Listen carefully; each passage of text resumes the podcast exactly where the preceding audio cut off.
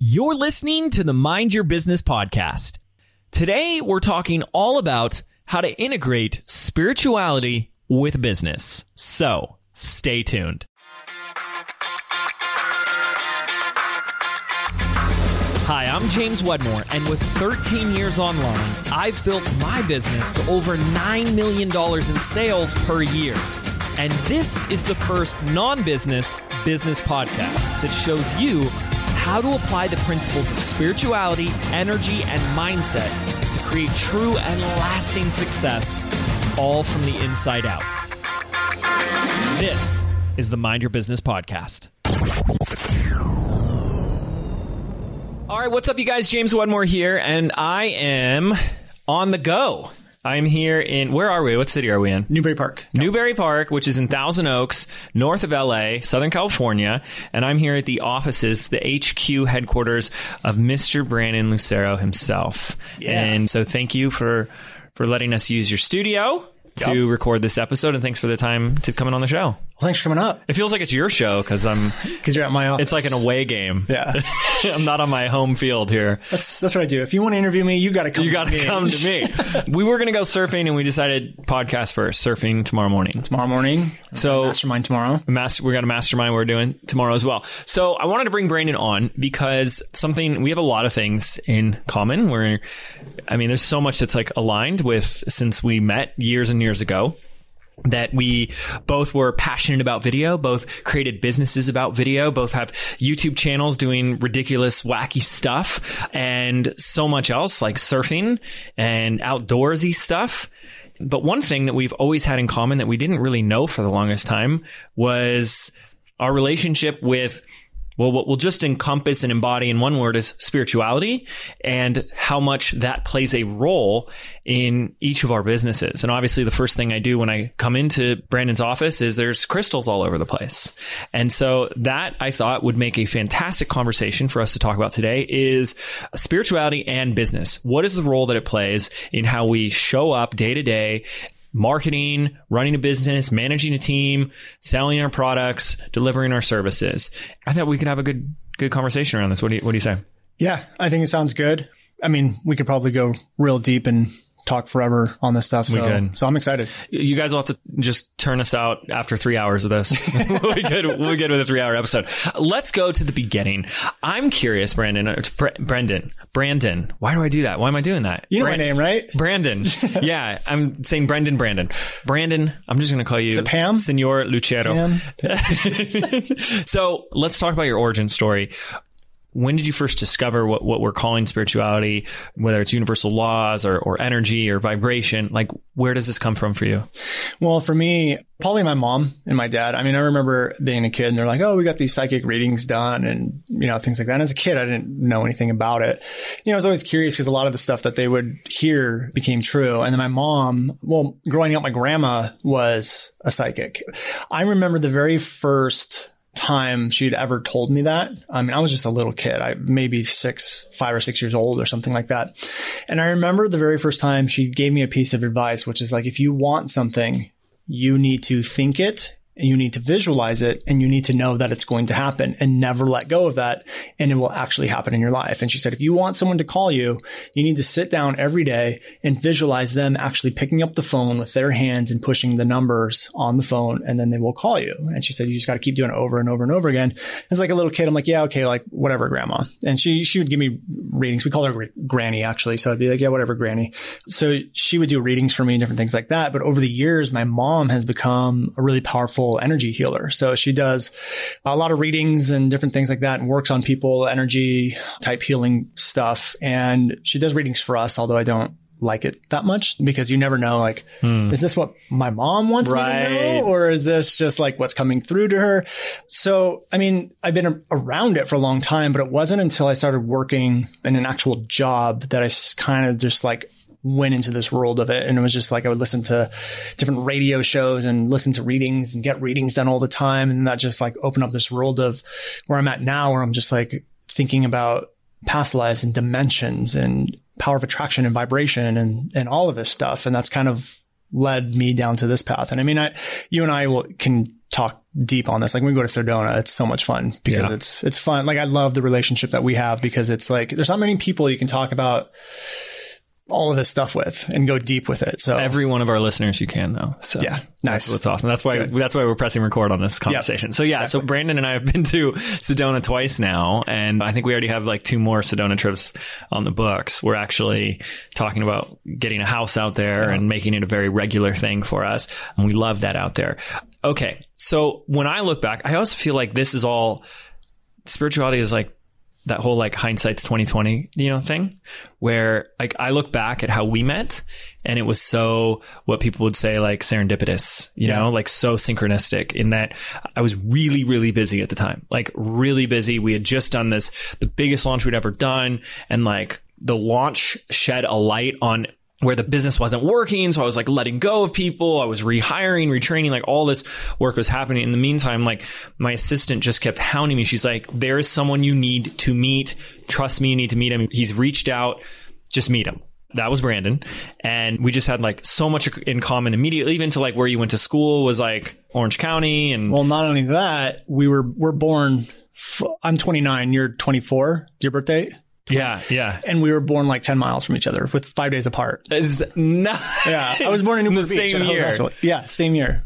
Wow. Yeah, we came down to this earth at the same time. It's nuts. like crazy. all the synchronicities that have come up over the years. So we launched a business together and I wanted to talk about that next because they're like, oh, here's all these things that aligned. And it was this partnership that was like instantly very successful. I remember the first time I had you come down. So I want to take you to that moment. Yeah. So I was very much into a place of allowing where like this is at this point. So this is what, 2013, 2000, Something like that. 2014, I somewhere in there. Yeah, so almost about four years ago and i'd really grasped the distinction between this like push versus pull of just that hustle which is like let me jam the square peg into the round hole versus open yourself up to allowing and i had intended that when you came down like i think i told you like yeah we're gonna like brainstorm some stuff get some work done and like the first thing we did when you got here is like all right let's go surfing and we just went surfing for like four hours and I've, I've always wondered like what was going through your head was it like does this guy even work or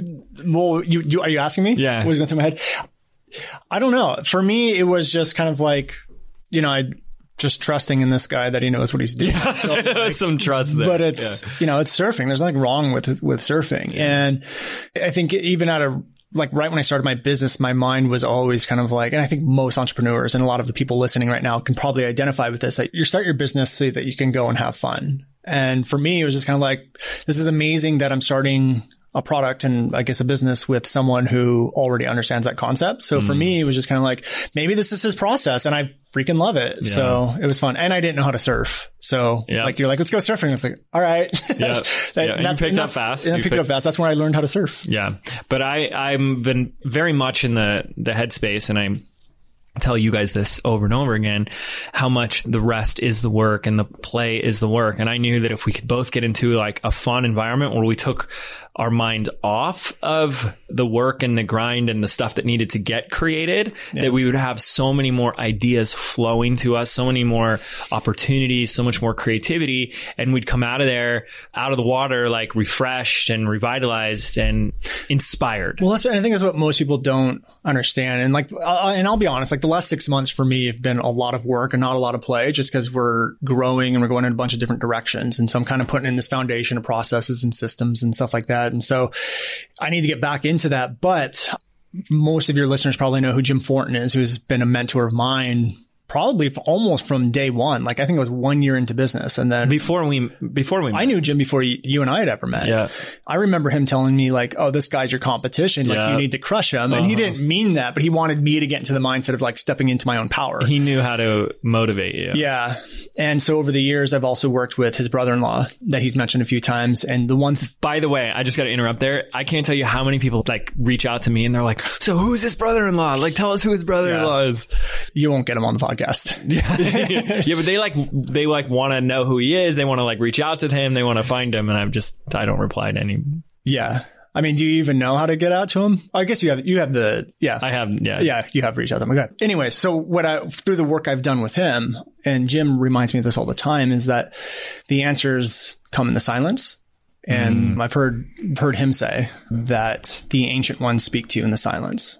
And Yeah. they speak to you in the wind and they speak to you in the wind and, and like through nature and through whatever. nature. Yeah. Which is another thing why I, surfing is so important to me.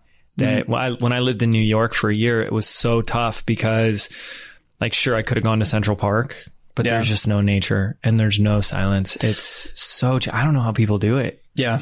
It's hard. Yeah. But yeah, I mean, he, that was like from day one or from day, yeah, literally day one of like working with Jim's brother-in-law. That's something I've learned is like, you need that time to be silent. I'll tell you right now, the, the video scripts that I've written for Sold with Video that have been the most effective were ones where I just went to the beach and I was quiet and away from stuff and I just let it come to me. Yeah.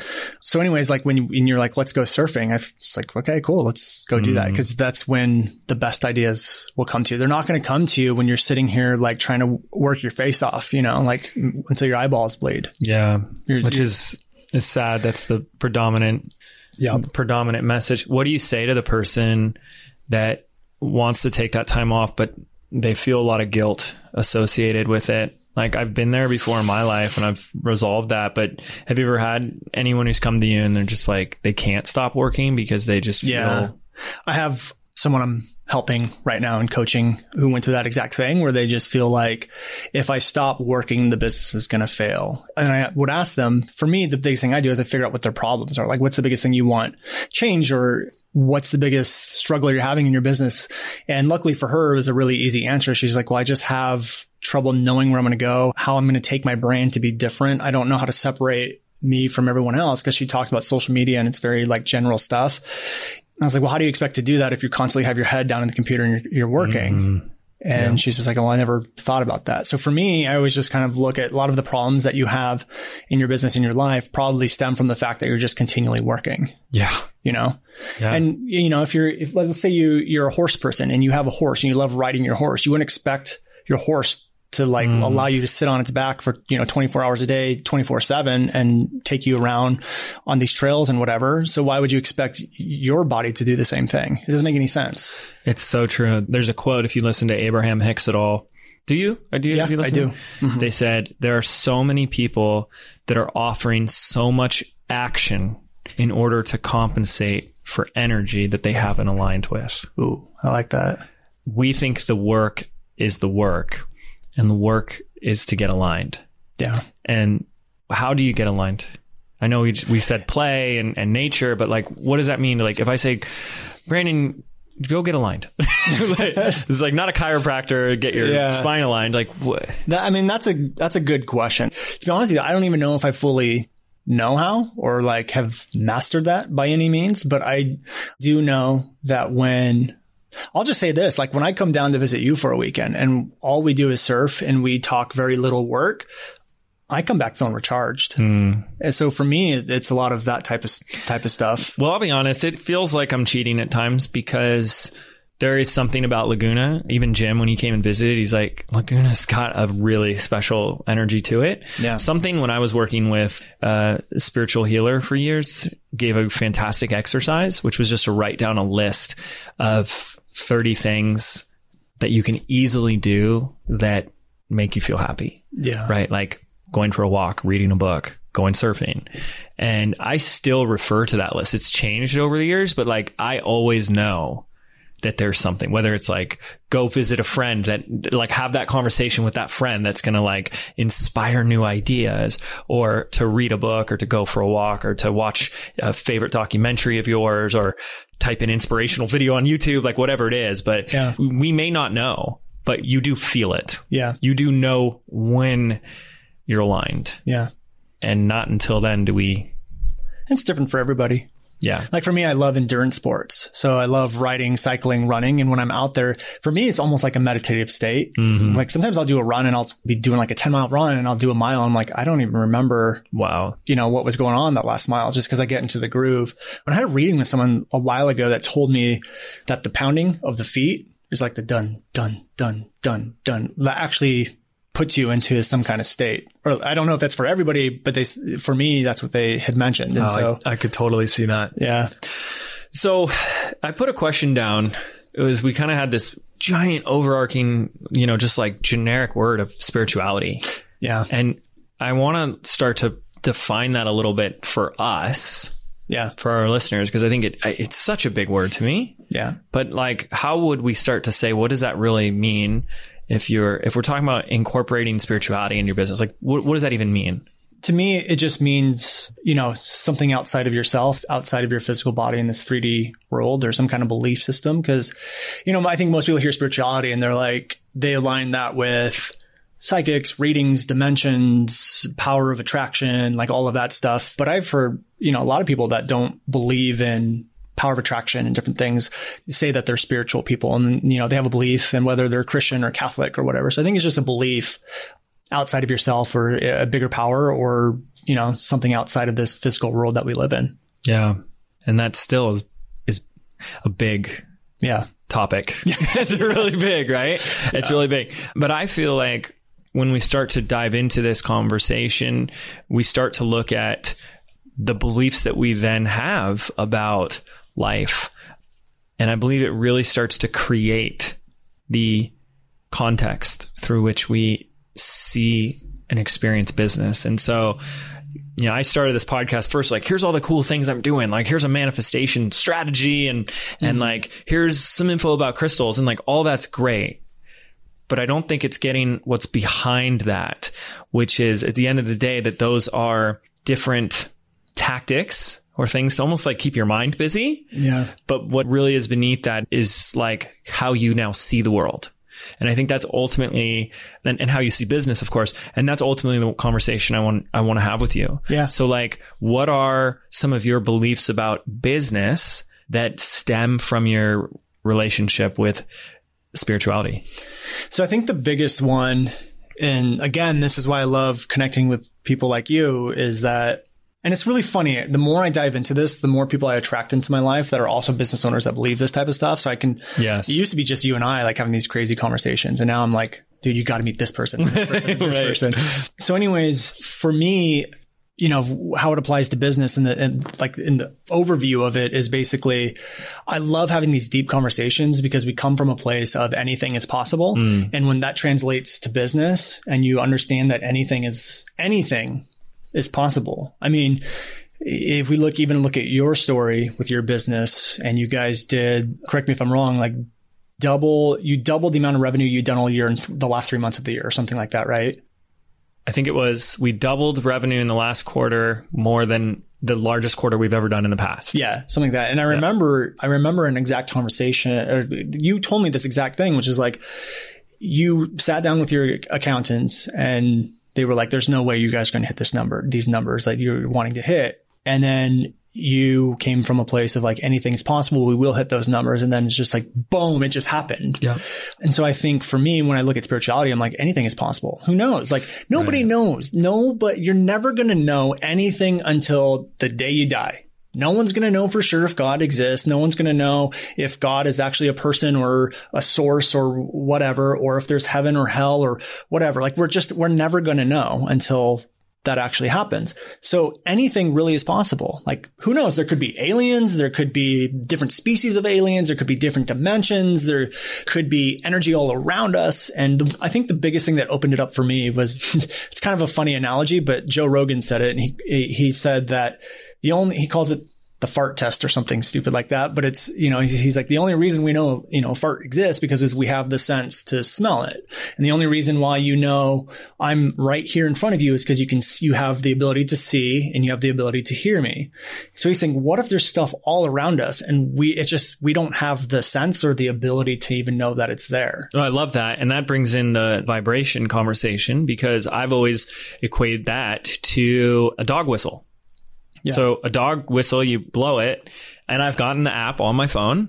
Apparently, you can have a higher frequency on your phone, and I've done it to a dog, and I've seen their ears twitch, Yeah. and you can't hear anything. Yeah. And so the whole concept there is that the human hearing can only receive the vibration or frequency from, you know, here to here, whatever that range is. Right. But a dog can receive higher. So because we can't hear it, does that mean it doesn't exist?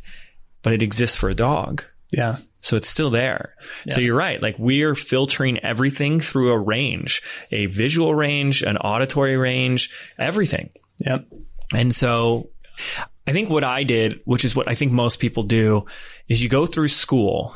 Like school is your life Yeah. when you're growing up.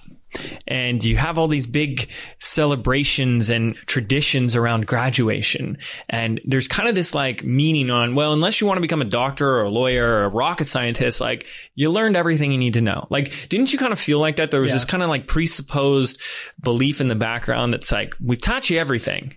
And we walk around that way, kind of like, I don't need to learn anymore unless I want to specialize in a certain career path. But general knowledge about the world, it's all here because I read it in history books. Yeah.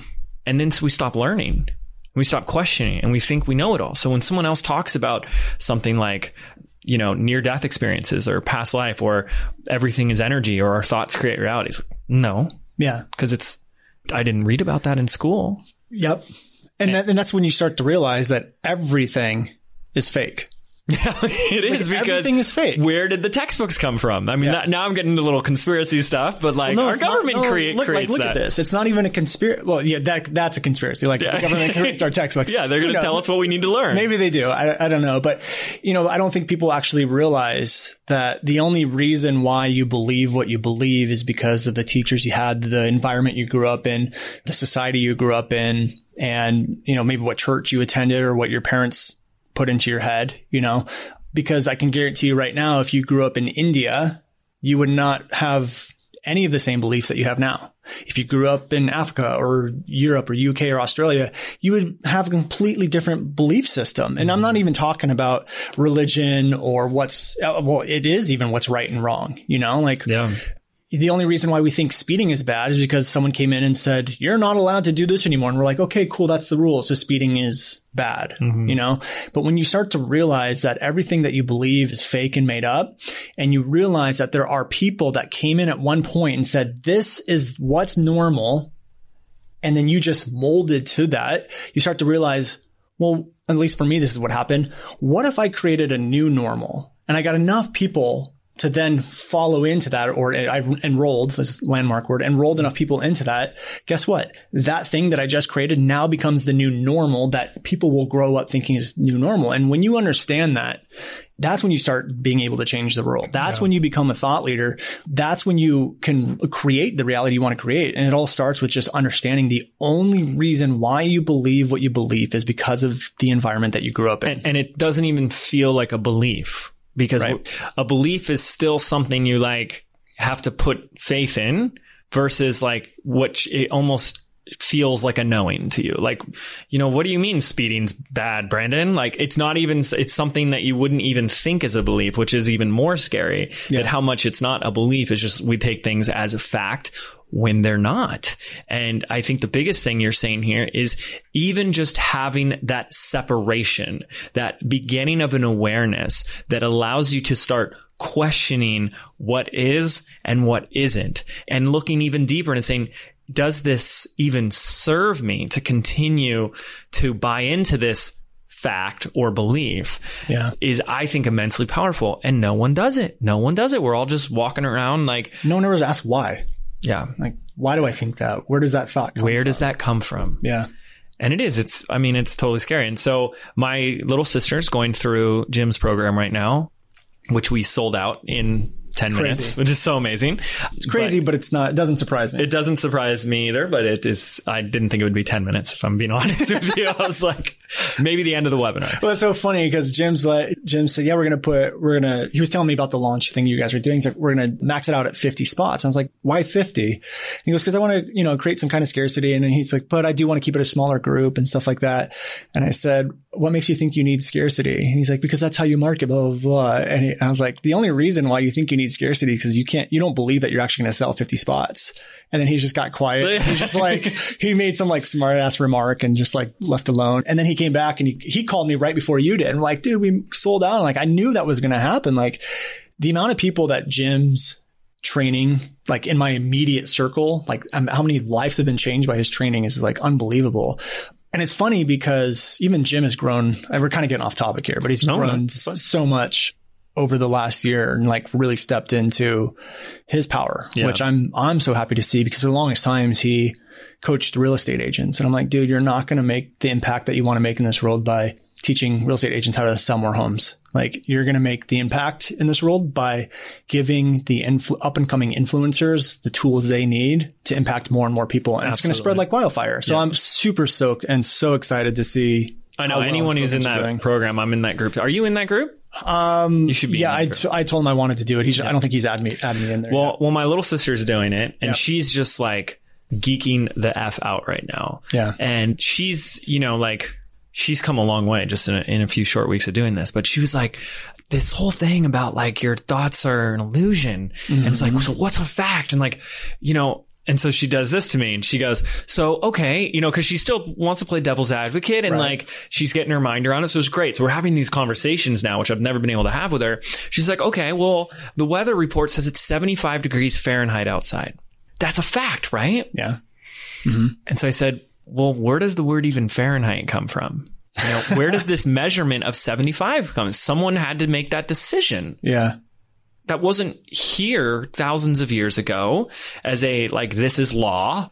We created it. Yeah. And go ahead and look at Celsius. It's another temperature system. Yeah. It's a different number and it's a different measurement tool. And I said, so we could sit down, just like you were saying, and say, you know, we're going to call it beetle bums. and it's 48 beetle bums outside. And if we got enough people to get enrolled with that, then now that's the new truth. Look at Bitcoin. Well, exactly. Look at look at Bitcoin. Yeah. Yeah. So it's the same thing. Yeah, we can just say we're going to put mercury in a little glass tube, and when it hits this number, that's this many beetle bumps. And we've had Mel Abraham on the podcast, and Brandon's good good friends with Mel as well. And one of the things that he says over and over again is that the power of being curious. Yeah, you know that curiosity creates innovation. And this is the same thing we're asking you to do, I think, our listeners, is to just get curious because if you look at the conversation we're having, that's exactly what happened with Bitcoin. People started to wake up to the fact, and this is right after the 2008 housing market crash. Wait a second. Why does currency have to come from the government? Mm-hmm. And that is a very interesting thing. I mean, look, I am no Bitcoin expert by any means, but I've watched a couple documentaries on it. I've invested a ton in it. And, you know, I've really enjoyed being a part of this to be able to say in this point of history, whatever happens to it, like, even right. if I lost a ton of money, to be able to say like, you know, to my grandkids on my lap, like, I was there. I was there, Sonny. I was there. I sound like, like a panhand, like gold pan mining person from yeah. the uh, cowboy days, but I was there in the Bitcoin days. but you never even think to question like why is our currency like the fiat currency that we use why does it have to be created from the government? Yeah. And especially today due to the connectivity of the internet and technology it definitely doesn't have to. And enough people have started to get on board with that idea. And all these people that say it's not real it's blah blah blah it comes back to what we're saying. Well who's to say something is or isn't real. Yeah. And there's a tipping point of when enough people say it is, then it is. Yeah. Well, I mean, that's what happened with currency in general. I mean, I'm sure before there was actually like the US dollar, they had some kind of system of paying for things in trade and all sorts of stuff. Yeah. I mean, even if you looked at Bitcoin, you know, when, when, cause you're the one that got me into cryptocurrency and stuff. And I tried to explain it to my brothers and they're like, I don't understand it. And I said, well, it's just another form of currency. It could be seashells for all you, mm-hmm. all that matters. And you just get enough people to start trading seashells and agree to an established value of these seashells, then seashells become the new currency. And that's what's happening with Bitcoin. And so, but that, but that really goes back to everything. When you want to create and you truly understand that anything we believe is just fake, made up, and it's an illusion, it opens up a world of possibility for you to know that you can come in and actually make a change. Yeah. Like you can change the ways a society is running and viewing things. Like I guarantee you right now, 25 years from now, what we view as success is not going to be, you know, making $100,000 at some corporation. It's going to be you making $100,000 on your own with some kind of business. And I, I, think that this new generation of entrepreneurs, which has kind of been my new passion right now is recently is going to be like moms who cook healthy meals for the family, make 20 extra meals every week and now generate 50 grand a year because they're selling their stuff. Like I think that's going to start to change as well and I'm kind of getting, again, I'm kind of getting off topic here, but I think that it all stems from change is good. Most people resist it and that I think people are going to start waking up to the fact that everything's fake and they can just make their own reality. So in, back in 2009, Yep. I'd been in business just over a year, online business. And Michael Alnice, he has not been on the podcast yet, a mutual friend of ours, and I went around with a video camera, like one of the big ones that you had to like hang over your shoulder. And we walked the streets of Hollywood Boulevard with a microphone and a camera. And we went up to people. This is 2009. And we asked people, to the best of your knowledge, what advice would you give for someone who wanted to make money on the internet? How would one make money on the internet? 90% of the people said you can't. and the 10% remaining said porn or eBay. Oh my gosh. Well, they're not. We they're did not it. wrong. They're, they weren't wrong, but it was a social experiment in where the general population was in the Right. awareness of this thing. And, and it's funny how it was even a conversation of money on the internet versus like the internet's just like now it's everything. Yeah. You know, it's not even on the internet. It's just, it's almost like permeates everything. It's on our phones. It's on our watches. It's, it's in our cars. Like Yeah. there is no separ as much separation as, as it was before. What do you think people would say today if we just walked the streets? You know, it's like such a good Etsy. question. There's Etsy. There's Airbnb. I could be an Uber driver. I could do this. I could do that. You know, software, Amazon. Like it's just never ending. Yeah. It hasn't even been 10 years. I know.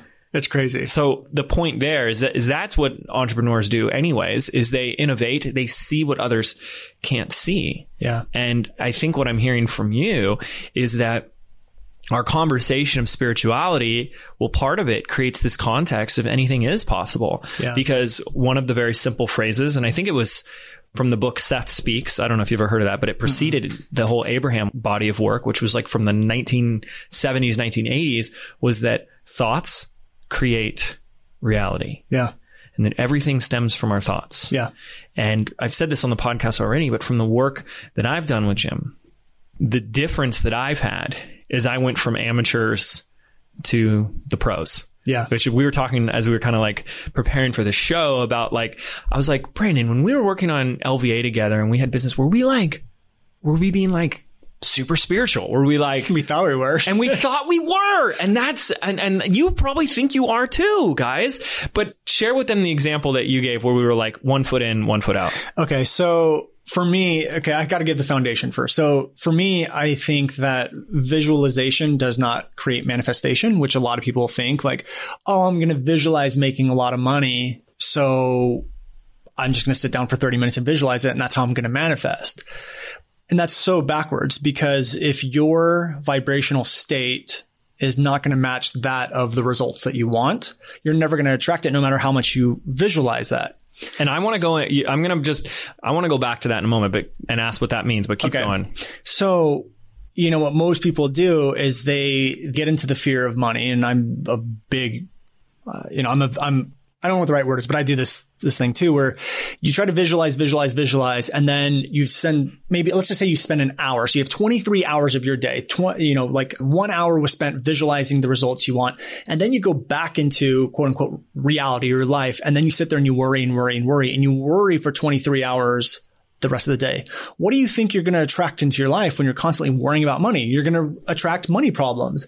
So a lot of people start visualizing all of the stuff that they want, but then they, once that visualization's over, they spend the majority of their day back with the same thoughts that attracted them and caused the same situation they're in now. so that's what we were doing back And, then and that's what, LVA. yeah. So back to your question, that's what that's what we were doing with LVA. We're like, okay, cool, we want to do this this launch, so let's visualize it, visualize it, visualize it, and we get out, and then we're like, cool, okay, we're good, we did our manifestation stuff. So, um, how do you think the launch is going to go? yeah, and it's it like works. just Ah, yeah, I oh hope no, it works. This email or- didn't get any op- as much opens. Yeah, and I hope people don't. I hope we don't get haters, and I hope it was all just like fear-driven stuff, and we just acted like visualization was all we needed. And it's like was, it canceled out everything. Well, then it goes it goes to show how much we really didn't even believe that visualization was working without even realizing that we because didn't. if it if you knew it worked, you Then wouldn't worry would- about it. wouldn't- yeah, exactly. Like, do you worry about whether? So we're gonna go surfing tomorrow. yeah, Do you worry whether or not there's gonna be a tomorrow?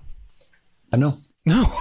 like, yeah, there's, a, I think there's part of the brain where we're not, wa- most of us are not walking around like, I could die today, Mm-hmm. you know? But like, we don't think that the world's going to stop turning tomorrow. Yeah. Like, you don't, the thought has never probably crossed your mind once that this could be the last day that the sun rises for us. Right. in the world for everybody, not just you, like your life. I'm saying like the sun just explodes tomorrow. Right. We don't go there. No. Because there's such a level of, you know, call it faith, but it's like deeper than faith. It's just knowing. Yeah. And that's the difference. I think that's the difference between amateur to pro is like, well, if, if you really believe, like, there would be no worry. Yeah. And that's what I've done. I'm still human Yeah. and we're, we're having a human experience, Yeah. but I have practically eradicated worry and fear from my life. Yeah. which is amazing. Even in in physical things, like like I, I told you, and we turned this into an episode of my fear of flying. Yeah. Like there's, I'm like, it's it's for me, it's the perfect outer experience of the inner world where it's like I'm in this thing moving at hundreds of miles an hour. If something's going to happen, the amount of worry or fear or anxiety I experience isn't going to make a difference. Yeah. It's not going to do anything. When I tell people all the time, I guarantee you, every person listening right now probably never has a moment in their life where they're like, "I'm so glad I worried about that," Right. or "I sh- if I, I wish I would have worried more because I would have avoided the problem." Yeah. It's always like, Didn't worry enough. no, but you do. This is what you do here. You hear like, "I'm really happy that I stayed positive during that moment. Mm-hmm. I'm really glad that I believed anything was possible." or they go, "Gosh, that was kind of stupid to worry as much as I did." Yeah, you know, like exactly. they regret. They're like, Yep. "Why was it? Why was I even worried? Yep. What was I even doing?" Yep. And that's suffering. By the way, that's when we're in worry, when we're in anxiety, when we're in fear. It's it's suffering. That's what suffering is. Is you're putting your mind on crap that feels awful. And so, what I want to take that to now is, is well, first of all, that's that's again like what I was going to say is that you know, the work with Jim has really helped me to master that where it's not one foot in, one foot out, where it's like, this is a nice concept and it's working, you know, when I choose, Yeah. like when it's easy, Yeah. it's like, can this work when things are not easy? Can this work when it appears to your ego mind that everything's against you, the whole world and everything? And can you still stay pure and centered and aligned? Yeah. And that's mastery. And I'm not saying I've mastered it, but that's the road to mastery in my from my personal experience. Yeah. Well, I just I just met with Jim's brother-in-law and did some work like two weekends ago, and he told me mastery comes from consistency, dedication, and there's one thing I already forgot it. It was I think it was ago. memorization. it was it was consistency, consistency, dedication, and and something else. But it basically mastery just comes from repetition. Yeah. and just doing it over and over and over again and staying consistent with it and being dedicated to it. Mm-hmm. And who knows? Like maybe you you and I will never master it, but even if we get. 20% there and we take 20% of worry out of our life, you know, I know. mission accomplished. I know. So you you mentioned something, and I want to go deeper with this. Yeah. is you said you know this is basically like the big manifesting mistake, and I see it. I've been there a million times. You said visualization doesn't doesn't mean manifestation. It doesn't it doesn't actually manifest, and it's about your vibrational state. So let's bring that into the conversation. What the heck is a vibrational state, anyways? So to be honest with you, I don't even really know like the science behind vibrational state or anything like that. I just know that what you put out there, you get back. And for me, mm. that's what it is. It's kind of like where, you know, my energy is being spent and is kind of where, what I attract. So I've, I just feel like if I constantly live in fear and worry and I have like, you know, f- about paying the bills, I will never have enough money to pay the bills. And there have been So let, let's let me interrupt that. So you say you, what I put out there comes back. Yeah. So you're saying if I worry about the bills, that's what you're putting out. yeah, So what comes back? not being able to pay the bills. Not being able to pay. because that's what my worry is. Yep. It's not being so able to pay the so to ground that and get really specific, if what you've just experienced is an action of you logging into your online banking and you have X amount of dollars, Yeah. and you know, let's say you have hundred dollars in the bank account, and it's gonna, and you have a hundred and ten dollar bill at the house, what would you now do? I don't want to put you on the spot too much, but like, Yeah. what would be a better way? Because that's what most people do is they go, oh, they freak out and they worry, and you're saying, well, what you put out there, you get back. So Yeah. And usually it's not instant. It's not like, okay, I have $100 in my bank account and I have $150 in bills. Yeah. You know, like I'm just not going to worry about it. And then money shows up the next day. Sometimes it does though. And it's really weird. Like if you start I- doing this I more think and it more, can. I'm- sometimes maybe you walk down the street and you find a a hundred dollar bill and you're like, cool, I can pay the bills. Right. So the best thing is just not to worry. Number one, because it's not going to, worry is never going to fix any problem. Mm-hmm. Number one. Number two, you're just going to attract more of that. So I would just say pay whatever you can pay and just move out of that fear and worry and then know that the money is going to come back in somehow. You just live in this place of confidence and just a place of knowing. Well, what I said earlier was that, and why we wanted to, you know, talk about spirituality in business is that what I think it ultimately does is it creates this context for how we, how we live our life, but how we operate in business. And yeah. one of the things that I believe at a level that is the same level of belief as the sun rising tomorrow, like yeah. I know the sun's going to rise tomorrow. Yeah. Uh, so that's my litmus test, by the way. So I always use that example. Is like if I'm attracting my dream house, do I know it's going to come to me on a scale one to ten? Is it the same level of believability as the sun rising? Like, is it just yeah. fact for me? And it's just a matter of time. And like, I just, I'll know I'll be at the right place in the right time. And it's my job to just like stay open and aligned to allow it to come to, into my life. Yeah. So part of my context or, or belief system is that and this is a Rumi quote. It says it's all rigged in your favor. Yeah. Is that everything you're meant to thrive? You're meant to live the most extraordinary, amazing life possible. And it's all there for you. It's all working out for you. And so if you're not getting the result, this is part of my context for living is if you're not getting the results you want, like there's a perceived problem. First of all, it is, that's your interpretation that it's a problem, but that it's the opportunity to grow or get the lesson so that you will get what you want. Yeah. It's such a difference from where most people go is it's the end of the world. Right. And that's where a lot of that worry comes in is they've followed one thought, which is which is law of attraction in action too, right? Yeah. It's about magnetizing thought. So like I can't pay my bills. So therefore, or so, you know, therefore, you know, I whatever comes next, right? Like I don't even go there, so I'm trying to think what would come next if I can't pay my bills. It's like, well, I get a late notice, uh, which means I'll owe more, which means then I won't be able to pay our rent, which means now we're going to be out on the streets, which means now like we're going to die. Like it becomes this thought of the end of our lives. Yeah, and obviously. Even though people will really argue for that limitation, they'll be like, but that's what will happen. It's like, but thinking it and feeling like shit isn't gonna do anything about it. Right. Where we could begin to create a new story or think a new thought that could open us back up to those possibilities that you're talking about, which is yeah. like anything is possible. And, and that raises your vibrational state, which attracts it. So yes. I was thinking about vibrational state. Like everything is energy, you know, every, every little thing we are, you and I are, and it's basically a magnet. You know, things that are alike attract each other. That's mm why, you know, I'm guaranteeing that the most people that you hang out with probably have the same thoughts as you or the same, you know, like probably make the same amount of money, all sorts of stuff like that.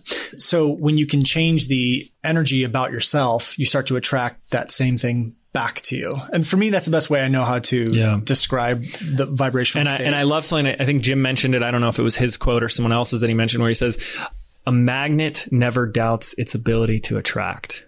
Ooh, I like that. Jim said that? Well, he might have been saying it from someone else. I don't know. I don't know. he we'll ask him. Somebody else. We'll ask him. What does he know? Let's never let him listen to this episode. No. But like part of the context as well. And so this is like, this is great because this is like the thinking behind the thinking is I know myself as a magnet. Yeah. I know my, like you said, what you put out there comes back. Yeah. So it's like, you know yourself as a boomerang. Yeah. A magnet. Right. I know myself as a transmitter and receiver of vibration. Yeah. And I'm living that way. Not all the time. Like I was, I was just flying the last three days and, and it was brutal. I, I'm, I'm in a plane all day. I got in the middle seat and and like you know i had to like work to be happy, you know? Yeah. And you're like, you're tired, you're hungry, you got to go to the bathroom, you're stuck between two like very large people, all that type of stuff. But for the most part, like I'm living with this awareness of like observing my thoughts. Mm-hmm. And ultimately, and I said this on my episode with Jim when he came back on, was if we only knew if we only knew how powerful our thinking is, mm-hmm. we wouldn't waste it away on whatever the ego mind decides to just come up with. Yeah. That's why, you know, early in my entrepreneurial career, I got advice that I actually was like some of the best advice I ever had. Stop watching TV. Mm. I noticed such a difference in my life just by stopping TV. Yeah. Now, again, back then, that was like 2008. So Facebook wasn't as it is today there wasn't all the social media. Right. And now people are having this conversation to like turn off the social media bit because like it influences our thinking so much. Yeah. Every time I go to that news feed, there's someone upset and offended and angry. Yeah. Because that those are the posts that get shared to the and to the top. And here's the thing too, is the people that get most riled up about stuff on Facebook, usually are the ones that have the worst lives. You know, like, mm-hmm. and here's a perfect example. And I, I know everyone listening will have an example of this in your life. The people that don't worry, always stay positive, probably are the people in your life that are the most successful. Probably. I mean, it's probably not a hundred, maybe it's not 100% true, but I'm willing to bet it's pretty damn close to 100% true. The people that complain and whine and bitch and moan the most are the ones with the either health problems or they're probably the ones with the most money problems. They're the ones with most problems. And again, it's not all about money. It could, it, it, this could be health. This could be wealth too, obviously, but it, it could be a whole wide range of things. And I love this example so much. My sister-in-law, so Jacqueline's sister, hopefully she's not watching, but she, mm-hmm. she tends to be a little airheady, right? Like just da da da da. She leaves her car unlocked all the time. She's like Mr. Magoo while she's driving down the road. She'll, I mean, I mean, when we were living with my in-laws, when I started my business, she would literally leave her car windows down, her car doors unlocked, and her purse on the driver's seat because she forgot about it. Mm-hmm. That purse has never been stolen once. Wow. Her brother, who is not in that same like carefree environment, more of kind of like worried and complaining. Can you believe this person did that? And blah, blah, blah, blah, blah, blah, blah. Society's this. And you know, everybody's awful. Comes over one time to the house, one time in the four years we lived there. And he leaves his bike locked up in the back of the truck. Same driveway, same neighborhood, same everything. Wakes up in the morning and his bike was gone. Yep. And then Jacqueline's sister, hundreds of times, feels like hundreds of times, left her purse, windows down. Nothing was stolen mm-hmm. once. She had no, she was, well, I'll just put it like this. She's just kind of airheady at times. She's just like the Which thought, is not bad the, or good. Thought, just she's well, not the, worrying. Just put, it, just put, it, like this: the thought to worry about that stuff never even entered her head. Yeah. And Jim tells me a really good story about this one. I love this story about one of his. I don't know if it's his sister-in-law or something like that, who was kind of like the black sheep of the family. They called her dumb. You know, she was kind of she was just not all there. Came back in. She made no money, and she comes up to the one of the family get-togethers, and she's driving this brand new car. And everyone's like, "How did you get a car? How did you get approved? It doesn't make any sense. You make no money. Your credit's awful, blah, blah, blah, blah, blah. And Jim's brother-in-law tells everyone, he goes, the reason why she has the car is because she didn't know she wasn't supposed to have one. So mm-hmm. she just went and got it. Yeah. And well, there's this, oh, this reminds me of a story of the, uh, who knows if this is like true or it's just like one of those like made up stories and, and, like motivational speakers tell of like the guy who like his whole life, he said he was going to go to business or he was going to be a successful entrepreneur. He goes to business school. He was like valedictorian in high school, go, gets his MBA and all this stuff. It comes back for the 10 year reunion. Everyone's so excited to be like, how'd it go? Did you start your business? And blah, blah, blah. And he's like, no, I never did. He says, why? He's like, when I went to business school, I learned every reason why a business would fail. Oh Gosh. And it's like, I don't know if that's a true story or not, but it's like, it feels so true, right? Well, that's why I feel like people, and I could be wrong. I have no idea what the statistics are, but I feel like most people that go to business school end up just working for a business and not really starting a business. Yeah. Yeah. Yeah. No, I, I, I, dropped out of college. And so I was just like, you know, F this. I want to go do my own thing. Well, and that goes back to, to like what was kind of coming up when you were talking about one of the things I also love about spirituality, which this conversation of spirituality and business, which creates some context for living is there was like a line in like my life in my entrepreneurial career where before the first half, I was the guy who had to enhance me to get what I want. So many people are doing this Okay. Right. You know what I'm talking about? Where it's like, what can I do to get smarter, faster, stronger, bigger? What can I learn to be more productive? What can I do to get more done? What can I fill in from the external world to enhance me? Yeah. And I realized that coming from that modus operandi is actually coming from belief that what you want right now, you're not good enough to have it. So you have to prove to the world that you are all these things that you're going to enhance yourself so that you can finally be worthy of what you want. Right. And that was the first half of my entrepreneurial career. That didn't work by the way. That never works because it's never enough. Right. And so you're always working longer and harder and sacrificing more to prove to the world that you're worthy of this. And it's just, it's not a surefire recipe. Whereas this conversation of spirituality is that there is nothing to prove. There's nothing you need to do, be, or have in order to be worthy of what right. you want. It's an alignment conversation. It's like you're either in alignment with it or not. And what I really just began to do which is where I am today is it's just about shedding and let go, letting go Yeah. of what doesn't, what doesn't serve you. It's a stripping away, but ultimately where all my answers come from, the next steps, the knowledge I'm seeking comes from within. Yeah. You hear that sounds like a cheesy cliche Instagram quote at times, but like to be able to have that where you can tap into, you know, call it intuition, call it a collective unconscious, call it a spirit guide, call it God. It doesn't friggin' matter. Yeah. But to be able to go within, like you said earlier about, you know, Jim's brother-in-law and the, the answers come in the silence. Yeah. You know, it's, it's not like some guy over there is going to come out of the woods and give you the answer. It's, Yeah. you're going within to get the answers that you need that are for you. Yeah. You're not going to business school to get the textbook answers because things are and have changed so much. The game has changed so much that no one freaking knows. Yeah. No one knows what worked 10 years ago is not working today. Right. And here's the thing. I just went to the, this is so funny because I, I, I had to charge the Tesla on the way up Yeah. here. So I, the Tesla charging station was at the mall and I went into a mall. For, when was the last time you went to a mall? Uh, I don't even know. It's been a while, Yeah. right? I went into a mall that while I was charging and it was the most depressing experience. I felt so icky in there. Like it was dead empty. Yeah. Half the stores are closed down. There's no one in the stores that are open.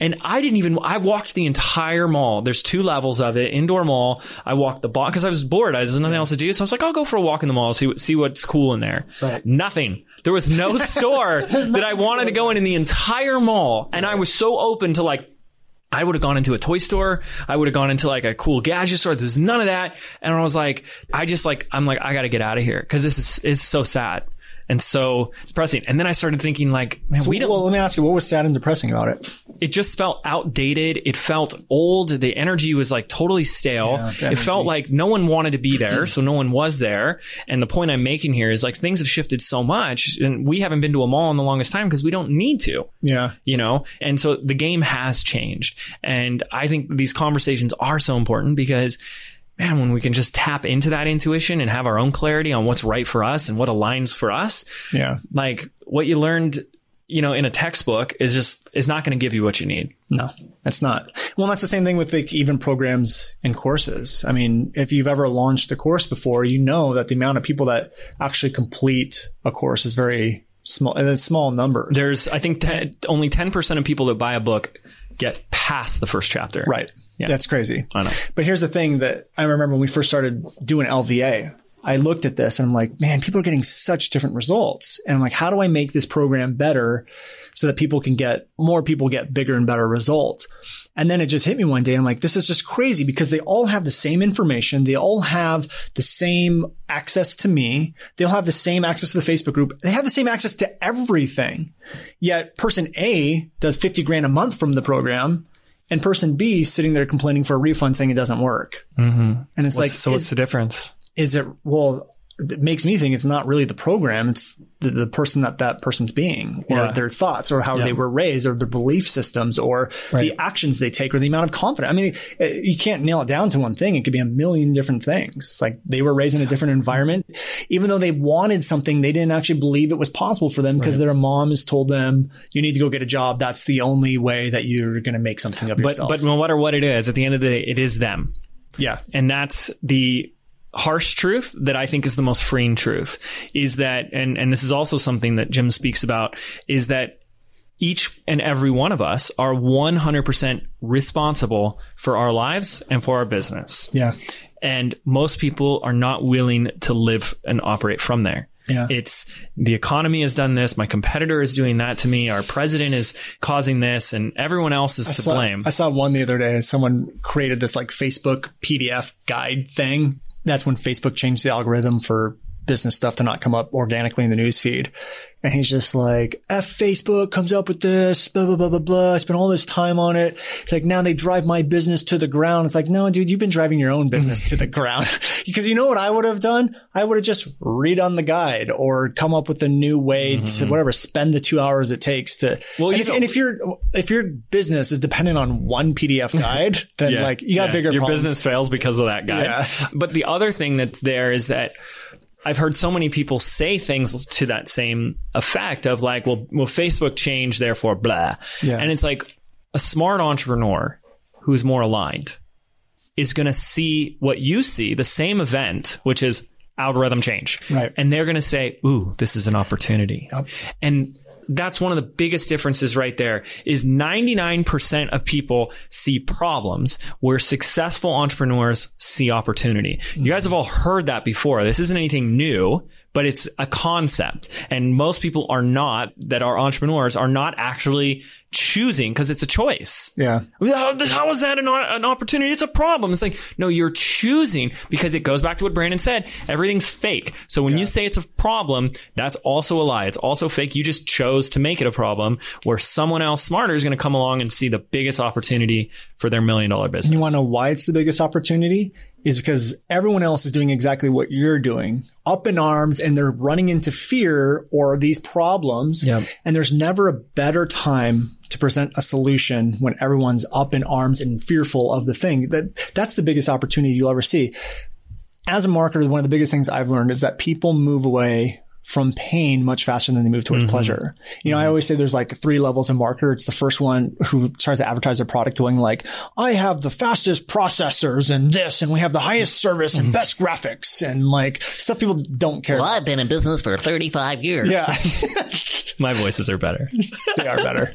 So and then there's the next one who realizes, oh, maybe I should talk about the benefits people are going to get. And they're like, you can finally learn how to, you know, make money or you can finally learn how to get freedom back in your life, whatever. Mm-hmm. And then there's a third level of people that talk about like the consequences people are going to face if they don't have Yeah. what you are. And that's moving them into pain, into fear. And people will move way faster away from that than anything else. Totally. And so there's never a better opportunity when everyone's up in arms about stuff for you to step in and, and give them the solution. Yeah. So it's the biggest, that's the biggest opportunity I think you'll ever have for anything is when something like that happens. It's just so funny that this episode starts out as like, where does spirituality and business intertwine for us? And it's like, it can go from like talking about a vibrational state to like how entrepreneurs innovate and solve problems because it is, it's so mm-hmm. intertwined Yeah. for us. It's so one and the same. Well, and like we said before the podcast, you know, what's the worst thing that's going to happen? Like maybe this all sounds crazy to you. Maybe you're sitting there going like, well, I don't believe in power of attraction and that sounds like crazy talk and vibrational state, blah, blah, blah, blah, blah. Are you ever going to get to a point in your life where you're like, man, I really wish I wasn't thinking positive about that. I really wish I wasn't visualizing or trying to manifest better things in my life. Like, what's the worst thing that's going to happen? Like, I don't, I just don't understand why there's so, like, with your audience, there's probably no resistance, but there's a lot of people yeah. out there. There's so much resistance around it because it goes against these fake beliefs that they think are real. Yeah. You know, it's just, it's just freaking Well, crazy. look, look at it this way. If you had seen someone who'd worked for 30 years working their tail off yeah. and just struggle, struggle, struggle, and they barely making it by, and you come around and you say, well, you, there's a better way. Chances are what they're going to hear is I've been doing it wrong for 30 years. Yeah. And what that starts to tell them about wasting their life and all that, that threatens the ego big time. Yeah. So I get it. Like I really get why there would be a lot of resistance. Like when my my origin story, part of my origin story, because my mom was very open to talking about it, and my sister just gravitated to it im- immediately. They then tried to like bring me in, and I remember one year for Christmas. You mean like the whole spiritual? Yes, side? Okay. yeah, Gotcha. 2005, I think it was. My mom gets me the book "Ask and It Is Given." This is one of the first Abraham Hicks, if not the first Abraham Hicks book they wrote. I opened it up, the first chapter. oh, I liked it. I was like, "Ask and It Is Given." Like I thought it was like a strategy for like, I don't know, how to get what you want. Mm-hmm. That's what it seemed, you know, like bargaining or asking for stuff that you want, you know, kind of, I don't know what it was. And the first chapter talks about how this woman is channeling a bean. Yeah. And I just took the book and I said, nope. And I threw it in the trash. That's the good stuff though. That's, that's the fun stuff. That is the I fun love stuff. that. I know back then. So I- I, I was, I, don't know, I was like 22, something like that. Yeah. So I was, I was like still in college or right out of college, something like that. I was like, nope, nope, nope, nope. And it's funny because my dad has always been the very like, that was my dad speaking, right? He's Yeah. the like, action he, he he has ingrained in my head so now like the last 10 years has been about taking it out of my head is like you have to work hard to be successful I hate I, I hate that. You want to know why? Because it's it is. Uh, sorry for interrupting. No, it's your great. Thought, but if working hard guaranteed success, then everyone who has ever worked hard in their life would be successful. yep And it's so not true. Yep And what happens is a lot of people work their ass off and have nothing to show for it because they hold on to that belief. yep It's I, I just I can't. Stand and it. there's just so much vagueness in it it's like how hard what does hard look like yeah, there's is- no there's no qualifiers of what work hard even is. Yeah. Is that 10 hours a day, 12 hours a day, 14 hours a day? Is that until you just like want to kill yourself? Is it like what is it? No one even knows. So anyways, but back Mm-hmm. yeah to no i it just but that was it so that was that was the work hard mentality that was saying no to that yeah. so i'll tell one of my stories where where it changed i want to see if you'll be able to come up with a cool manifesting story or two I have I have some already. Okay, good. So here's the first one that made the difference. So I threw the book away. Six months later, my sister and my mom sit me down to watch the movie The Secret. Mm-hmm. And a lot of people bash The Secret. Yeah. And why I wouldn't bash The Secret, well, first of all, it's, it's that was 2006. So I think. So Something like that. Yeah. something like that, right? So the conversation has has evolved, and you know sometimes you got to go a little mainstream to get more people. And so I thought it was it, it's a it was a gateway drug for me. It was a gateway drug for a lot of people, and so it serves its purpose in that stance. Like yes, the whole concept of like close your eyes, pretend you're ri- riding a Ferrari or a bicycle, and you open the door and it's there. Like doesn't always happen, but it effing can. Like Yeah. why do you want to even close off any possibility? Right. Like people are still thinking in such a small box of what's really possible. Well, here's the other thing too. If you look at the people that do have Ferraris, do you think they thought that it was possible for them to have it and had that thought on their mind, or do you think they just like never thought about it, thought about it wasn't possible, and then all of a sudden the Ferrari appeared? Right. Yeah. Do you think they were telling themselves, oh, only certain people can have Ferraris? Yeah. And then they got one? Yeah. like, oh, I guess I'm wrong. you know? Like, I know a lot of people where it's like, it wasn't really a thought. They were very neutral, kind of like you were saying with Jim's, what was it, a sister or sister in law? Sister-in-law, something like that. It was just like, well, she didn't say she couldn't have it. So you're very neutral mm-hmm. on it and things happen. So anyways, so I watch it and it hit, it really resonated with me. And I was like, okay, I get this. So I was a bartender at the time mm-hmm. and I had a dream. This is crazy. This is where we get into some of the weird stuff. I had a dream and I Get don't into the fun stuff. this is the fun stuff. Yeah. I can't remember exactly what happened in the dream, but someone told me, gave me the number 100 in the dream, and they said, You're going to make 100 today. And I got up in the morning and I interpreted that as I'm going to manifest $100 in tips today as at my bartending job. And so I wrote down 100 mm-hmm. and I put it in my wallet. And then I think what I did is I put it, I think I taped it on the little machine where I would punch the orders in, the little POS machine. And I worked the lunch shifts at this bar at the time. And I was making on average between 25 to $40 in tips for like a four or five hour shift. Like that was my day, like Yeah. minimum wage plus that, right? So I was probably making like $80 total. And some of the craziest stuff started happening that day where like a regular came in and he tipped me twice as much and I had more customers than usual. And then the craziest part is two of my friends didn't call me. I didn't call them. They just showed up in there. Hmm. And it was the first time that they'd ever come in and they just leave me this, it was really nice of them, this really big fat tip. And when I left that day, I had $101 in tips. And I was like, that was the first time I was like, I don't know what just happened, but something happened and I can't explain it. And it wasn't me. And that's when, like you talking about the beginning, like there's something bigger than you. Like that was not, it's like up until that point, my life was dependent on how smart I could think and how hard I could work was my modus operandi. That was the context for life. If I worked smarter and harder, if I'm more intellectual, more intelligent, and, and more hardworking, then I will get everything I need. And that was the first time where it was like, that was not me. like, I don't know what happened, but it wasn't my brain thinking, like my IQ, and it wasn't my work ethic. Well, I have two stories for me. The first one was like, yeah, I mean, you know the story. After working with Jim at the beginning of this year, I mean, I was balls to the wall. I was like, oh my God, anything's possible. Blah. And we did this huge first quarter. I love it. I love it. And we did more in sales in that first quarter than I did my entire 2016 because Jim just like unlocked this thing inside me. But the problem was I didn't have the right proper, I didn't have the right systems, processes, and stuff like that in place. I got burnt out. So I took like six months off, like mm-hmm. working very minimal. And I had zero worries of money coming in. And I just kept getting like, boom, email, boom, email, boom, email. Like people going to my website, looking at the thing, like just client after client. All these things started like coming in. And I remember going back and telling Jack, my wife, I'm like, I don't know what's happening or where these people are coming from. I haven't done any work at all, but this stuff just keeps falling in my lap. It's insane. But I had zero worries of, of anything. And I almost kind of didn't even want it because I'm like, God, now I got to go back to work. But yeah, there was that I was allowing it to open up and I was holding my attention and my vibration at the space to let that stuff come in. Did you read the book Dollars Flow to Me? I love that book so much. Everyone needs to read that. If you haven't read it, go read it now. But I do remember one time, and here's the other thing I want to say real quick too. I have a really cool story that happened to me in college about manifesting money. But first, there are a lot of successful people out there. Like even Mark Cuban talks about he doesn't believe in power of attraction, blah, blah, blah, blah, blah. The thing that they don't realize, and I hope you guys listening realize, is they are doing everything Yes. along the power of attraction, quote unquote, formula or whatever, and not even realizing they're doing it. It's They're expectation. Yeah, they're they're expecting it to happen. They know it's going to happen. They have the confidence. They know they're going to be a, a millionaire a billionaire.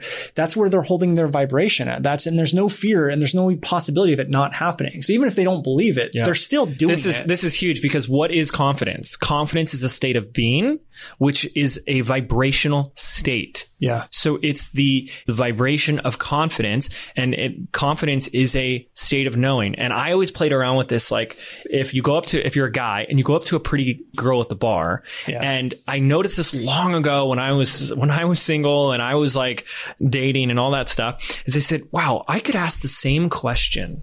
Like, can I buy you a drink? Or the same type of question. And I could ask it from a place of like, I'm probably going to get the no versus I know I'm going to get the yes. yeah, So there's like, can I get you a drink? Like that just makes the person want to say no. yeah. Like, or it makes them feel like they're uh, doing you a favor by saying yes, yes. versus like, hey, let me get you a drink. Yeah, Like I just know that you were going to say yes, and it comes from your confidence, which is an alignment of vibration. And how many of us are tiptoeing into what we do and create? Like, I hope this works. Like, please buy my stuff. I'm trying to make money. Versus just like, this is going to help you, and here's how much it costs. You know, like such a difference. So you're you're that example reminds me of the salesman from The Simpsons, Sal or whatever. He's like, "Oh, are you going to buy a car today?" It's like he never makes a single sale. I'm so scared. Okay, before you tell your next story, but I love that you just threw in like people that are successful and don't talk about this because it's another reason why people then don't believe it. It's like, well, then you know, how come Mark- Donald Trump and blah blah blah don't talk about it? because they're doing it and not even thinking Yeah. they're doing it. Yeah. They don't realize they're doing it. He is so blindly convinced of his confidence that like he always get. He's like, I'm going to win president. It's like, Yeah. damn it, and there was no, I'm I'm gonna win president. I'm gonna win. I'm going to win president. That's probably how he said it. Yeah, probably. I, I am the greatest. Uh, damn it. okay, so I got a, I got a comment on Instagram. They sharing some feedback about the podcast. They said I got I got the book E Squared by Pam Grout. I had Pam out on the podcast. Oh, nice. We'll link it up in the show notes. So you guys can listen to that. And I said, all right, here's your next book for you. It's called Dollars Flow to Me Easily. Get it? It's ten bucks. He sends me a screenshot. Boom, I bought it. Here's what he wrote me yesterday. James, I said out loud in my empty office yesterday, I'm going to receive $1,000 tomorrow. And I completely forgot about it and just went to do some online banking. I received a direct deposit commission that I had completely forgot about for $1,028.50. Crazy. Incredible. Yeah. I love it. Yeah. And that- Why are we not opening ourselves up to these possibilities? Why are we so like, what, what, what do I have to do? Well, the question you need to ask yourself if you're not going to believe in this stuff is like, how is it going to hurt you in any way? Yep. all it's going to bring you is positive thinking, feeling better, and there's there's no negative side to it. So I don't understand why you wouldn't do it or why you would hold on to these beliefs that probably haven't been serving you. It doesn't make any sense to me. Yeah. All right. Tell me your next story. Okay, so I never really got deep down into this stuff until probably the last few years, but I've always loved this type of, you know, I've always loved business. I always loved creating. But in college, even though my mom was a energy healer and stuff, I would, I, I always kind of had this like thought behind me. It's like, ah, I don't know if it's real, blah, blah, blah, blah, blah, blah, blah. Right. So what I did in college and to make money is I would make websites and then I would drive a lot of traffic to them. They're all humor sites. And then I would sell them and flip them for a couple thousand dollars. And I'd just do it over and over and over again. So I knew in college that I was going to be a millionaire. Like there was no doubt in my mind. I was even wanting to drop out of college, start a business, get investors. Like it was just, I just knew it was going to happen. No doubt in my mind, 100% confidence I was going to be a millionaire. So much to the point where like, I just know it's going to happen. I'm going to play the lottery. So I was sitting in lecture, one of my lectures one day, and I was just like not listening to anything. I was just like, why am I still in college? I hate this so much. And I was sitting there and I'm like, I'm going to be a millionaire. It's going to happen right now. I know it is. I can feel it. And I said, all right, I'm going to play the lottery right now. And I didn't have a lot of money back then. Like it's college. I'm a college kid. So even like five bucks was a lot of money. So I said first five numbers, or is it six numbers? I think it was five numbers plus a Powerball or extra one or whatever. And so I write down the first five numbers. I'm like, this is it. I'm going to win the lottery. No doubt in my mind. I get there and I'm filling out the little card thing and I change one of the numbers. I'm like, no, no, no, it's not this number. It's, it's this. Like it was like a 27, 28. I'm like, it can't be two numbers in a row. It doesn't make any sense. So I changed it to like 29 or something, uh, something stupid like that. So I'm sitting at my computer and there's a party going on at our house and everyone's yelling at me. I'm like, no, hold on. And in my mind, I'm like, I'm about to win the lottery. So then I'll go party after I win the Yeah, lottery. yeah. So I'm sitting there and the numbers come up and I look at the first one. It's a match. I look at the second one. It's a match. And I remember, I remember the thought that was in my head. I'm like, yeah, of course it's a match because you're winning the lottery. The third one, it's a match. The fourth one, it's a match. The fifth one matched the number that I had crossed out and changed. Oh, man. So I missed it, but if I would have kept the original number, I would have hit five out of five. And then I, I missed the sixth one. So I, if I would have gone with the original numbers, I would have hit five out of six and I won- would have won like $150,000 or something like that. I ended up matching four out of six and I won like 150 bucks or something along those lines. But I remember I didn't realize it at the time, but I go back to that moment and I'm like, man, the amount of confidence that I had and having 0% doubt, fear, or worry was incredible. I can't, and I try to tap back into that all the time now. I mean, now it's, it's a lot harder because I have a family to worry about and all this other stuff with kids and stuff like that. So like it's easier for fear to creep in. Like again, I- you know, I'm not a master of this, Right. You know, But you um, recognize but I recognize it. I can change it. But I remember like being a college kid going, I am going to be a millionaire. Nothing is going to stop it. It's inevitable. It's going to happen. I don't even care if I have to play the lottery for it. It is going to happen. Yeah. And I'm like, here we go. I'm doing it. And I just went in and I would have won 150 bucks had I just listened to the numbers. Wait, it was only 150? no, 100, sorry, 150,000 Okay. I would have won. I ended up, I actually won 150 because I changed the Yeah. Wow. One number off and it Yeah. goes down a lot. and then I'm like, I went out and I remember going, taking the ticket and telling everyone, Hey guys, I won 150 bucks. I got four out of six numbers. And people were like, how did you do that? And I just said, I was so confused by how they thought it was hard because, Yeah. I, because I was like, I, I just wrote down the first couple numbers and I just knew it was going to happen. I didn't know anything about manifesting or power of attraction or anything back then. I just did it. And I remember being confused by their questions. And I remember thinking like, this is so easy. I should just do it again. Yeah, You know, just I don't know why I didn't. life this way. I should have. I love it. So one that I've I've shared briefly, and and I have the notebook in my car, so I can show you later. But back in the spring of yeah, like March or April of this year, Chelsea and I did like six weeks in New York City. So Yeah. we rented an apartment, and it was just like rest and reflection time. We did a lot of daydreaming. We did these exercises. This was a really fun exercise. I don't know if I've ever shared this on the podcast. We made a list we kind of like round robin. We went back and forth writing everything we want. It was like a wish list for our lives. So the first like 30 is really easy. But when you get to like 100, and I think that's what we wanted. We either got to 100 or 200. And by the end, it's like really hard. You're like, gosh, I don't know what else I want. And, and it was just stuff. It was like experiences, right? Yeah. So it was like, you know, I want to spend a month in Italy and I want to travel in a, on a cruise here. And we just started writing and writing and writing. So it was really fun. So we're doing a lot of stuff like that. I wanted to talk about the phrase I want also. So remind if we don't talk about it, remind right. me. And we weren't writing I want. We were just writing the list of like these are the things that we're creating. So yeah, we can talk about I you go. want. Yeah. Because it wasn't I want this, it wasn't I want that. It was Okay, it was ahead. like here's, okay. what, here's what's going to happen. yeah, here it was our well, I forgot what we called it, but it was just like a list of everything we're creating. Yeah. Right. So it was like um okay, new Tesla, right? Yeah. Okay, so we just wrote, we just wrote down the things. So I looked back in that journal, and one of the things that I was dreaming about, and down to like every detail, was our dream home. I've talked about it a lot on the podcast about like for years, like since I started, like that's the big thing that, that I've been working towards manifesting met. since we've met. I remember you talking about your dream house. hmm And so on this trip, I started getting real clear, like me, what it would look like. It was a two car garage. I'm driving into the, pulling into the garage and I can get into the house from the garage. Like that was a big thing for me. I was like, I want to be able to get into the house from the garage. I started drawing pictures of it, all of that. And I wrote down that I would put an offer down on 12 1. Yep. So 12 1, 2017 was a uh, Friday. So I don't know the exact day. It was either Thursday or Friday, which would have been the 30th or the 1st, is when Chelsea and I found a house on Zillow. Yeah. And we both came to each other going, I think I found a house. And she goes, I think I did too. And we both show each other the same one Oh my gosh. she goes, There's an open house this Sunday. That was the third. So we saw the house for the first time on the third, two days later. That evening at five o'clock, we put the offer in. 20 days later, we were moving into the house. That's crazy. Nuts. I love that. Nuts. And then I started having these crazy realizations because we've only been there, you know, for like two months, right? That all the things that I had wanted in the house are in the house. Like I had all these weird little things that were really important to me, like like a two car garage. I want a two car garage, and I want to be able to go into the house from the garage. Well, we got that.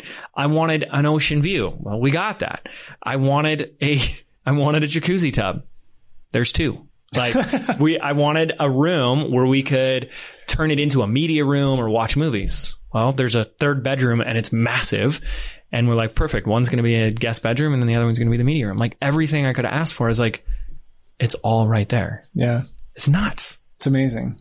Yeah. That's unbelievable. Yeah. It was pretty exciting. Well, let's, can we talk about the I want thing? Because you were saying I want, and I want to make sure that everyone Right.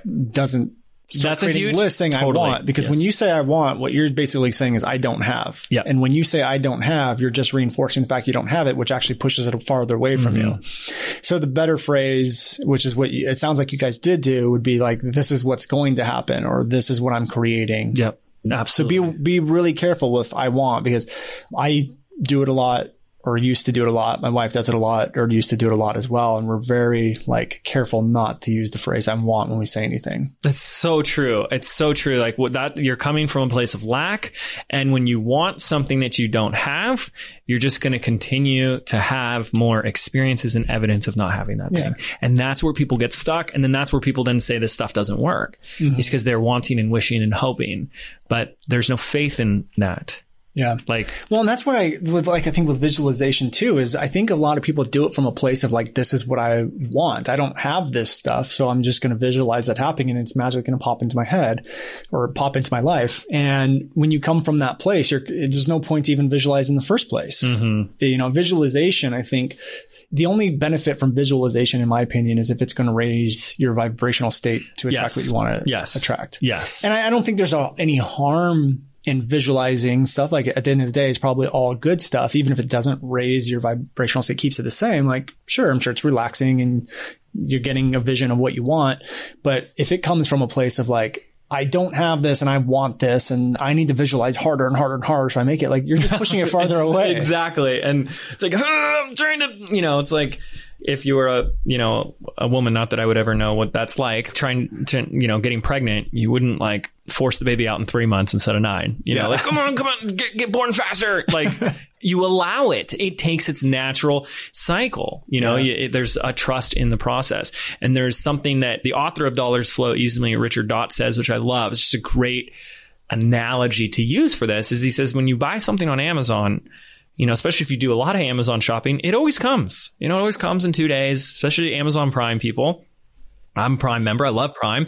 You place the order, you put it in your shopping cart, and it's there in two days. You don't worry about it. You don't visualize it. You just say, This is what I want. I'll take it. Thank you. I'll see it soon. Yeah. And like, what if we applied that to what we want in our life and in our business? Like, I'd like some more clients. I'd like two more this month. Thank you. You know, and it's just, I'll be waiting patiently for it. Yeah. There's no doubt. There's no worry. There's no wanting. There's no lack. It's just, that's what I ordered. That's what I commanded. Yeah. I'll be here waiting for it. Yeah. Yeah, good stuff. Okay. Any final words? We've been chatting a while. Yeah, we've been talking for a while. I knew it'd be a um, long one. Yeah. Well, I'm good, and I, I, we could talk because I mean we could talk even. For, We'll break it into 10 parts. Yeah. This and this is only our first interview. But- We're gonna do ten more by the time this weekend's over. Yeah. Yeah, I mean, I think the biggest thing for me, for people that I would like, if I could have everyone understand something on such a deep level, is that everything around you is fake. The thing that's making you depressed or scared or worry is fake. It's made up. It's just some kind of rule or system or law, you know, universal law, government law, whatever, mm-hmm. like that you just tend to believe. And if it's causing you pain, just realize that it's, it's just fake. It's an illusion. It's made up. Yeah. And you can change and think whatever you want. And if you're an entrepreneur with a message, you need to understand that because everything is fake and made up, has been fake and made up by someone at some point, you can now do that exact same thing. And if you can get enough people to enroll in that, your message now becomes the new normal. When your stuff becomes the new normal, that's when you can do, for lack of a better word, damage to the societies that's serving people. Absolutely. And this is so important too, because in the world of marketing and business, you just see everyone is like going like this. Now you can't see what I'm doing on the podcast, but they're like being bounced back and forth from uh, like, this is the right way to build your business and this thing will kill your business if you don't. And if you're not on this, your business is dead. And they're just going, okay, I'll go over here. I'll go over there. And it's now it's this thing and now it's that thing. And what Brandon's telling you to do is stop. Yeah. It's all fake. Yeah. It's all just what people are saying because every one of these absolute statements, we can all very easily find truth to the opposite. You can find, you know, if someone says, if you're not on Instagram, your business is going to die, you can go find plenty of people that are very happy in their business and they're not on Instagram. Yep. And you can find this for every single thing. And this is how you can just elevate above that. And then, yes, as Brandon's also saying, you can create your own truth Yeah. and get people enrolled in that. One of the quotes I, I think Jim's brother-in-law, well, yeah, I know he told me this, but I think I heard it from Jim too. And I may mess it up, but it's something along the lines of silence the world, change yourself, change yourself, change the world. So Jim shared it at our live event. So we did a live Oh, event nice. recently. BBD Live, Brandon and Jim were there. And Jim posted the quote for everyone there. So I'll read it. He said, and this is what we'll leave you with because this is powerful if you really get this. To change the world, I have to change myself. To change myself, I have to stop my world. When I stop my world, I can change myself. And when I can change myself, I can change the world. Yeah. It's a little more in depth than what I said, Yeah, but it's but same, same concept. same thing. But here's, can I explain yeah. what that means to me is like the silence the world, change yourself. That first part basically means when you stop listening to all this crap going around you and being what all- led by that, like letting it just take you where Yeah, it you just in the way I envision it is kind of like I just see the world and society as this big ball, like like the Charlie Brown fights, and you just see Mm-hmm. a big dust cloud. Did you ever see like in movies where they do the like time lapse thing where the guy's standing in the middle of like Yeah. Times Square and everyone's moving around and he's not moving? Like Yeah. that's what it feels like. to me. Yeah, exactly. That's that's perfect. And what that does is allow you to actually do what you want to do, take the actions you want to take, let's go of the fear of judgment and actually stand behind what you believe in. And when you can do that, that's when you can start to change the world because all of a sudden that you know, those people like running by, you know, in this time lapses are going to start noticing you. And then now they're going to be following you to do whatever you want. And that's when you can actually make some huge changes here. Like look at any change that has ever benefited society in a good way. That's exactly what they did. Mm-hmm. You know, like Martin Luther King, for example, you know, Yeah. silenced the world and just went off and didn't matter what was normal. He just went after what the new normal wanted to be, got enough people behind him, and he made huge strides for the nation. Look Yeah. at anybody who's made a change like that. That's exactly what they did. And you can do the exact same thing, even if it's not on a big scale like that. Maybe it's in some little sub niche of sub niche that you're changing. It doesn't matter. Doesn't matter. Yep. So everything is fake, including everything that we've said here today. Yeah. At the end of the day. Yeah, I don't know. And that's the biggest thing. Like the more spiritual work I do with Jim's brother-in-law and with Jim, I start to realize like I don't know anything. Yeah. You know, like I finally feel like I have a, a hold on something and I understand something. Mm-hmm. And then I'll do some work and I'm like, I don't know anything. Yeah. There's so much stuff out there that we the, know the only thing I do know, and you know, this is like Einstein talk here, is like that we don't know anything, right? That's one thing we know is that we don't know everything, Yeah. and that we really don't know anything. But what I have come, and this is where I, you know, can condense my definition of spirituality is that how I feel and what I think matters Yeah. more than I know. Yeah. And if you made it the most important thing in your life, I think you'd recreate a whole new life. Yeah. An extraordinary one. I love it. So basically what we're saying is we don't know anything and you just wasted uh, an hour of your life listening to people But talk if, that don't but if you feel better than you did when you started and you're starting to look more at your thoughts and choose your thoughts more deliberately, then we've done Mission some accomplished. good. Mission accomplished. Yeah. Thank you guys so much for listening. Thank you, Brandon, for coming on the show. Yeah, of course. And we'll see you on the next episode.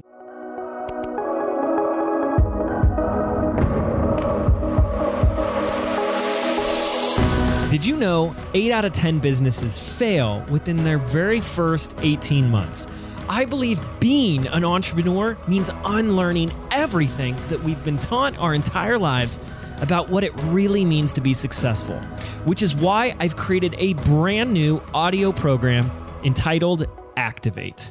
I want to show you how to think, act, and behave like the successful entrepreneur that you were meant to be so you can step into the vision that you have for your life and your business. And the best part is, this program is yours absolutely free.